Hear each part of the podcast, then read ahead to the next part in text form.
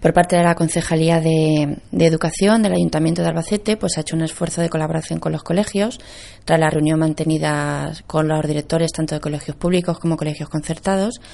y privados también para poder ofrecerles los programas educativos que más les han interesado y que mejor valorados han estado a lo largo de otras de otros años. Eh, se ha hecho un gran esfuerzo, se les ha mandado a, más a primeros de curso para que ellos los pudieran integrar en su programación general anual